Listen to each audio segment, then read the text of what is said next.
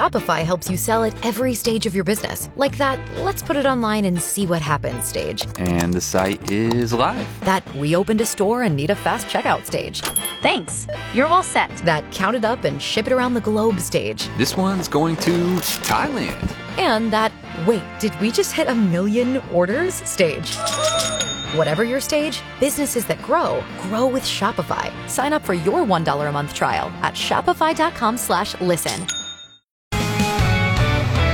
Good morning. I'm Jeff Moats. 32 degrees at KFOR at 703. The pandemic death toll in Lincoln and Lancaster County has now reached 350.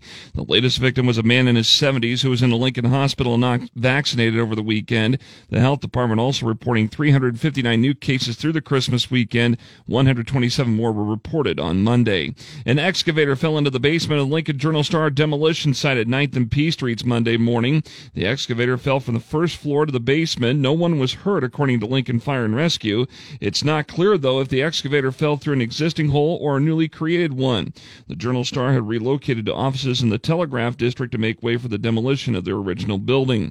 On the crime beat, Lincoln police early this morning managed to get a 25 year old man down from the upper balcony of LPD's headquarters at 9th and J. They made contact with that individual and noticed some erratic behavior, uh, including apparently rolling on the ground and um, unusual communication um, and responses to questions, which the officers felt was consistent with potentially being under the influence of a controlled substance. Captain Max Hupka tells KFOR News that those officers got permission from Wee Win to search him. That's where they found a pipe with meth inside.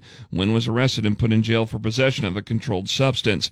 It appears that a man walking in the area of 48th and Van Dorn Monday afternoon may have been intentionally hit by a car. The investigation, though, is ongoing, according to Lincoln Police Captain Max Hupka. A 58 year old male had been walking and asked a nearby vehicle um, driver if they would provide him with a ride to his residence. Hupka tells KFOR News things escalated into an argument before the victim walked away and was hit by the car in the parking lot of a nearby Wendy's.